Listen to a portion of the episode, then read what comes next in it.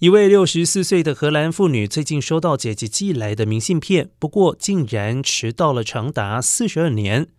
根据媒体报道，这张明信片是在一九八零年从荷兰布拉班特省的霍文寄出，上面写着简单的问候。